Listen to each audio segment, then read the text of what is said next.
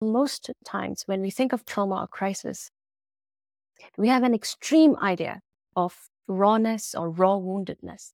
And so what we do is we immediately distance ourselves because it's self preserving. I do not want to associate the thought that I have trauma or I have gone through trauma or there is a crisis. The reason is that trauma has a very popular meaning and it's popularized by the world, the, the media is that's done for and that is really bad. But if you look at the root word from, it means a dream. And that's why many people would say the pandemic felt like a dream. Like I didn't feel the time. It was so blurry, sometimes fast, sometimes slow, sometimes schizophrenic. And I didn't know what was going on. Because from the word dream means any significant life event that has a shaping effect on you. So, for instance, trauma can be positive. For instance, falling in love. I love mm. someone so much. I completely shattered reality. I will go upheaval my reality just because I love the person so much, having a child, starting a new family, having the career of your life. We struggle with such joy for our aspirations. But we don't call it trauma. We call it aspirations, dream, ambition.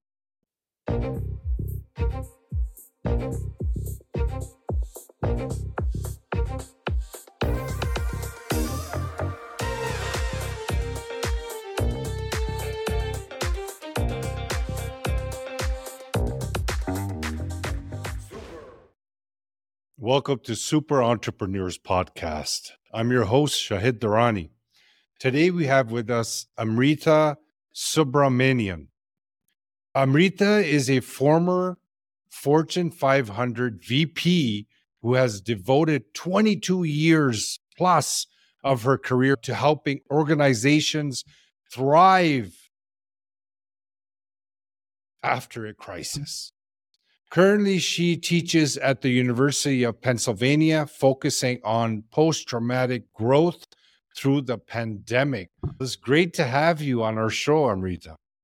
Thank you so much, Shahid. I'm really looking forward to our conversation. I've listened to some of your podcasts, and I'm a huge admirer of the people oh, and the topics and how it flows. So, thank you for having me. My pleasure. So, this is a very unique niche with your level of experience, what drove you to serve these people in that kind of situation? what a splendid question. But when look at it this way, I've been with the banking world for a long time. And one of the things I saw is that recessions, 2006, 2008, and before that, the recessions kept going and coming. Every time it surprised people. But from someone who was a part of banking, it was regular as a clock. Recession kept every six, seven years. And what I wondered always, and as I was growing through the banks, is why do we keep wasting a good crisis? How come we don't learn from this? It's terrible. Learn We've got a great challenges because crisis yeah. makes us humble. It makes us very teachable. Yeah. Mm-hmm. So that was the genesis of it. That I want to study not innovation, not disruption, but the shattering that happens mm. of lives because recession is not an intellectual idea. Recession is a very mm. real, lived experience of people yeah. everywhere. And so the pandemic was a perfect opportunity for me to study how, not how we get destroyed, but what happens after that when we grow. I'm interested in rebirth and reincarnation and reinvention of mm, ourselves. Mm, very good. So when you go into a situation like that to help them amidst a pandemic or some kind of pandemic, when you deal with them, what kind of challenges do you face in that journey? And can you share some experiences you had with those mm-hmm. challenges? I love the way you framed it. What steps, what happens in the Take journey? Because, because it indeed is a journey. Yeah. Um, the first thing to understand is that so say, let's begin with the fundamentals. All of us have an internal GPS. Yes, we're born with that mm-hmm. internal GPS. We think of it as this is how I understand my reality. Yeah, everybody has a theory of life. So this GPS, very simply, and for the viewers and the listeners, I'm holding up a triangle with my hand. So the triangle has three parts. The first part, right on top of the triangle, is self, my relationship with myself. The second part of the triangle is everyone we work with, we live with, we love with. So the world, of others. And the third part is my place in this universe. Why am I alive? So it's internal and it's been there since we are children. We grow up with our parents, the community, everything informs it, but it has a certain element which is pertinent to your question. It's an element mm. of invincibility. The world is fair, the world is good, good things will happen to me. We are born with that. If we have grown up in favorable conditions and we have been loved by our grandparents and parents, family and friends, when a crisis happens, this reality is shattered like an earthquake. So it's walking into mm, a yes. completely destroyed terrain of reality. Yeah. Yeah, so, so true. Mm. Completely. Mm. No language. Yeah, so true. Mm. No language can describe Shahid when yeah. I walk in and the expression on people's face, my first job at any time, I walk into a pandemic, I walk into Turkey where the earthquake took place, I walk into a place which is an organization, say there is huge corruption, everybody's been fired, no matter what the range of crisis, human made or nature made. The first thing is that there is a language for trauma. It's so stigmatized and we're in such shock that it's like a wordless scream. People can't talk. And most people, oh, you just talk. That's not true. When we are in shock, language deserts us. So the mm. first thing that I have to do is make it okay make it okay to really look at the shock that has happened because denial is a wonderfully first reaction. It's what we think to create that language. So basically, the language is super important. When you take a step back and you go into the thinking that is creating the language or listening to the language, what are your uh, views on the thought patterns after a crisis and how do you help them elevate that thought process or that thought patterns to see beauty in that challenge yeah there are some of us who are able to create a space within ourselves which is psychologically safe for ourselves but mm-hmm. psychological mm-hmm. safety is is not elusive but most of the time we don't give ourselves this space to consider our facts. We mm-hmm. experience mm-hmm. reality through our bodies. We experience reality, and that experience is the truest form of reality to us. So when I walk in and they say there's no language, it's okay for silence to exist. Mm-hmm. And for mm-hmm. most people, it's actually really good. I allow silence.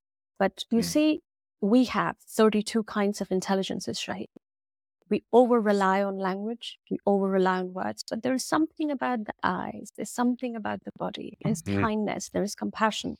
And one of the first things is the permission to be human. It's it's a big, big earthquake. Everything that you loved was destroyed mentally, emotionally, psychologically. To move from absolute shock to action requires a neutral state for me to arrive where I can grieve the loss. And irrespective of how society trains us for genders and for cultures, because different cultures use language differently. Mm-hmm. And for some cultures, it's very open. For instance, in the West, it's very open to talk about that I'm suffering. But in more sophisticated and Eastern cultures, we might find that silence is the time to process. They do it as a group. And then there is a rite of passage, if you will, I always create a ritual where people are able to express their honest feelings. Emotions and thoughts mm. are two critical data. Thought shuts off because our amygdala is completely hijacked. And so what happens at the time, the only data that you really are holding on for your life is your ability to use emotions as information to move forward. And when the emotion starts to unblock, like thaw, that is when people begin to put one step before the other. Otherwise, they're stuck, statues, hmm. zombies. Mm. And, and it may be that I appear very functional. I'm getting my cup of coffee, I'm getting mm-hmm. on the call, I'm doing my functional, but that's a screensaver. That is working. The person that's behind, inside, not moving. We call it the self image that we have what we have in the mirror, what the world sees, then we have the inner self image, the trueness, what we feel, what we are, what we think of ourselves as, like that belief within our subconscious. There's two self image, mm-hmm. one inner and the one that we portray to the, the world or project. That's a better mm-hmm. term. So becoming more aware is, it sounds like it's around the realm of becoming more self aware during a crisis is beneficial or after a crisis. Yes. Or anytime, actually. Any time, favorable, yeah. unfavorable. Yeah. But you, I think you you touched upon something that's the nerve of things. Right? You see, mm-hmm. our image of invincibility. I'm good. All good things will happen to you. This happens to others, never to me. Yes, we have this attitude, and when a shock disabuses us of that myth, we are launched into a hero's journey. And this image mm-hmm. that Just Shahid you spoke of, the internal and external, sometimes there is a lot of distance because I've learned to show myself in the world and I've adapted mm-hmm. myself to please and fit in. Mm-hmm. And when the shock happens, what happens? There is a sudden collapsing of this distance between the outer and the inner. And so when you speak of awareness, I think I would love to make it practical for someone to think it's not an awareness that you have to sit down on top of a mountain. It is an awareness that you have multiple intelligences and you have to mm-hmm. activate intelligences. And so you have to ask yourself very simple things. When you are in the middle of a busy street and suddenly your GPS goes, this is a new town, you've never been there. What do you do? You cannot stop. It's a highway. You have to keep driving. So there is a functionality. You have to be functional, minimum level of operating efficiency. You keep operating at that. However, what you do is you wait for your GPS to upload because your GPS, the one that is shattered, will take some time. So giving ourselves the permission to understand, creating a new kind of resilience within mm-hmm. requires, as you rightly said, a terrific level of intelligent awareness, terrific level of observation. Just knowing the sound bites of what's the crisis and how can I get through crisis is very different from knowing I freeze up. And this is my nature of freezing up. And it takes me this long. For instance, when we get super angry, hugely angry, there is this thing that happens to us when we are angry. First is we have righteous sense. I am right. I'm nobody mm-hmm. very angry would ever say, no, I'm very wrong and I'm very angry. Anger makes us feel right. And so in crisis, our shock makes us feel this is impossible. So when we know how we have acted. We have this previous intelligence. We know how we have been in crisis before. Then the question is the one you asked. So if I've been that in the crisis before, how can I be more responsive to reality when the next crisis comes? We don't want to think about crisis, but here is an offering yeah. to investigate, move quicker and quicker into the realm of upheaval. And I don't mean just ecological disasters. But our reality, because we are at such a fast spin of progress, we're going to spin faster, or that's how time would feel inside. It means we have mm. to adapt much quicker than our previous generations or even five years ago. So if mm. we are not adaptable here in the way we upgrade our software, we upgrade phones every day, but we don't upgrade our thinking. If we don't mm. upgrade our thinking, then we will not be able to handle, let alone the big crisis, but even the smaller crisis of life, which is why you're seeing such so many issues with mental health. That's such a unique way to explain all that, and I was captivated how you're the analogies and everything. So it's wonderful, you know, what I heard. But for me personally, and the people that I work with, when we ask ourselves these questions, I find that there's so much clarity in there because of what you mentioned is that awareness. All of a sudden you become aware of what's happening in a more targeted manner. It just doesn't happen. We're getting angry. It passes. Something new comes into our experience takes over that situation. Not saying crisis will be taken over but any regular even a small situation and then we never actually give it that attention that it deserves because it is coming from our emotions. So if we actually just hold on for a second and ask ourselves, why did I feel that way? And why did I react that way? What happened? We ask those kind of questions, they start losing their importance, how they made this body feel the way it felt when those things happened. But when we ask the question, why is this causing this kind of feeling? When we actually dig deeper, it over time it loses that power that it has over you. Does that make sense? Of course. I think you're Mm. speaking it's in a way that makes it so functional. And Shahid, one of the things that life has taught me over and over again, and this goes to the first question you asked, when I meet trauma or crisis, the Mhm. first assumption that I have to clarify is most times when we think of trauma or crisis, we have an extreme idea of rawness or raw woundedness.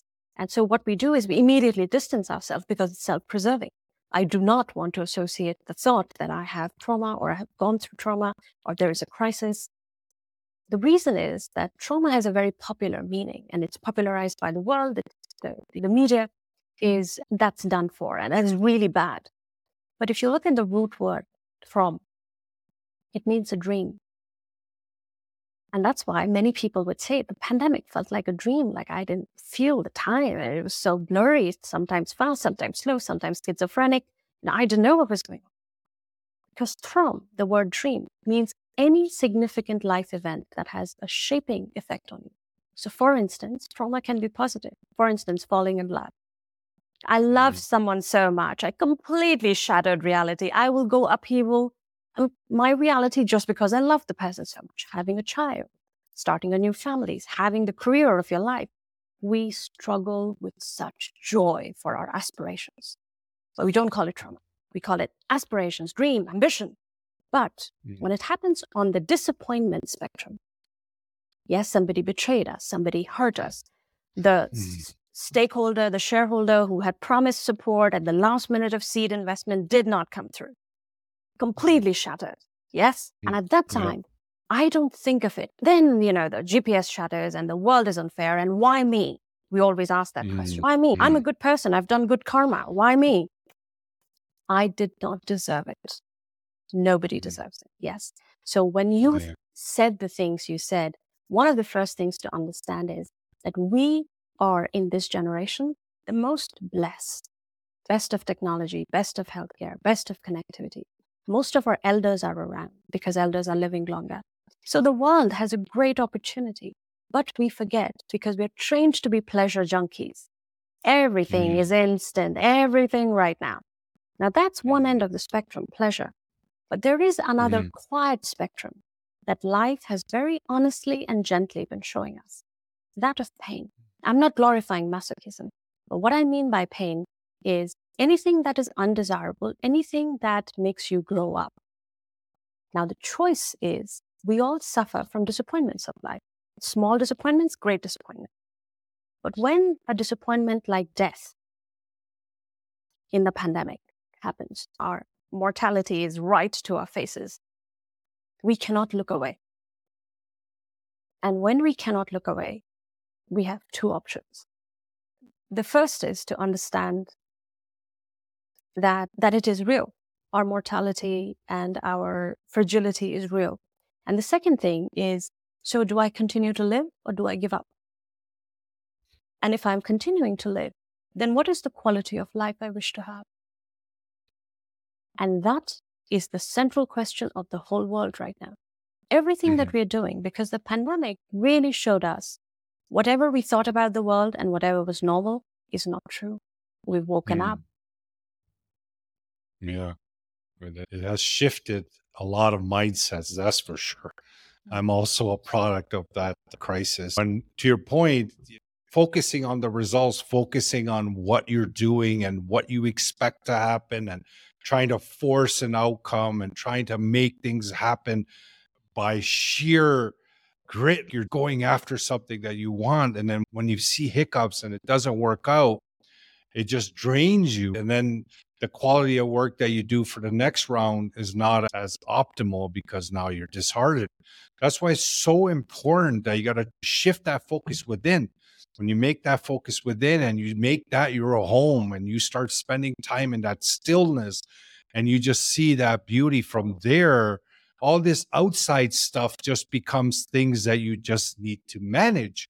Mm-hmm. Because if there's a challenge, you get excited because you know what you can do with the challenge it's always hidden opportunities. So when you change those kind of mindsets, life just becomes more enjoyable. You you have that blessing in your heart that oh my, I have a, this breath, and then each breath you just feel really excited for that breath. And when you decrease that awareness to just that level, just a small level of gratefulness creates such a huge impact on the bigger things. Like something big happens, that's really good news. That's obviously exciting. But if you're really excited about the small things like breath, the journey just becomes so much more easier, I feel. Oh, Shahid, I think people should be listening to you every day. oh, thank you. uh, what you said you is, too. Uh, you're very kind. Yeah, uh, yeah. The truth of the matter is, you spoke of attention, Shahid, a few minutes ago. You know, what we pay attention mm. to. And that, I think, is something that is very closely linked to the concept of breath. Today, we are in the world where the only product that is being vied for is our attention. Look at our lives from morning to evening, screen to screen, object to object, everything requiring attention. A brain is a battery of attention. And the question, as you said, is the movement inside, the stillness inside. It requires an effort and an intelligent planning. I can't just say, I'm going to sit and I'm going to be still. Hello, that's not how the brain works. So, what the brain requires is evidence. Your mind is very intelligent and it is also very loyal to what you have trained. That's why they say it's a terrible master, wonderful servant. And so, to tame your mind, one of the first things you have to ask is generally, say, take five minutes, yes, not much time, five minutes. What is the movie of thoughts that runs through my mind? That's data, right? What happens inside my mind? We're so concerned about how I look and what's my Instagram and do people think right things about me? So concerned about external appearance, the image. But we do very little housekeeping of how clear our mind and attentiveness is. Well, I'll just live on coffee. Thank you very much. It, it works in a very different way. So you see, if for five minutes, or make it three if it's too much, just observe where your thoughts go, just the train of thought, and you will be amazed that your mind pulls you like a Bugs Bunny on a leash. It runs everywhere, it goes anywhere, and you have zero control over it. Maybe that's for some of us. Now, for some of us, we are aware and somewhere along the life and experiences of crisis and growth after that, we learn two things. First, thoughts and emotions are data. I am not my thought, I am not my emotion. But nobody teaches us that. That what I think is data. It informs me of a certain synthesis of intelligences. Thought comes in a language. Thought occurs in a socio-cultural background. Emotions are conditioning. So am I allowed to feel this emotion? I'm not allowed to feel this emotion. It's a good emotion. It's a bad emotion. So thoughts and emotions are two pieces of data that can appear to have a lot of control over us. In fact, they do control us if we've never turned around and questioned them. And the second thing is we never question our conditioning. We never question this way I think. Is this good? Is this helpful to me? Is this helpful to the people I love and work with? Does it make this world a slightly better place? Does the way I take decisions, and which is why the field of post traumatic growth is so relevant, we never see the patterns of our decision making. And so we get into the cognitive trap. When we are in crisis, we regress to our default behaviors. We try harder, but it doesn't get us a result because it, it's insane. We've never upgraded our method. So we will never get better results. So I'll pause here by saying what you said, the breath, is the beginning of exceptional intelligent observation of what the patterns of our mind and emotions are. Because after that, everything is smooth and easy. But before that, if you don't know your mind, no matter how many books you read or how many awesome things you do, your mind will lead you where sometimes you may not want to go in crisis becoming aware of my thoughts, emotions, and behaviors has changed my life. So I completely agree. It's super important. We're always looking outside for help, but uh, we, we can find it all. We just got to become more aware and just putting that attention, like you said, putting the attention on there.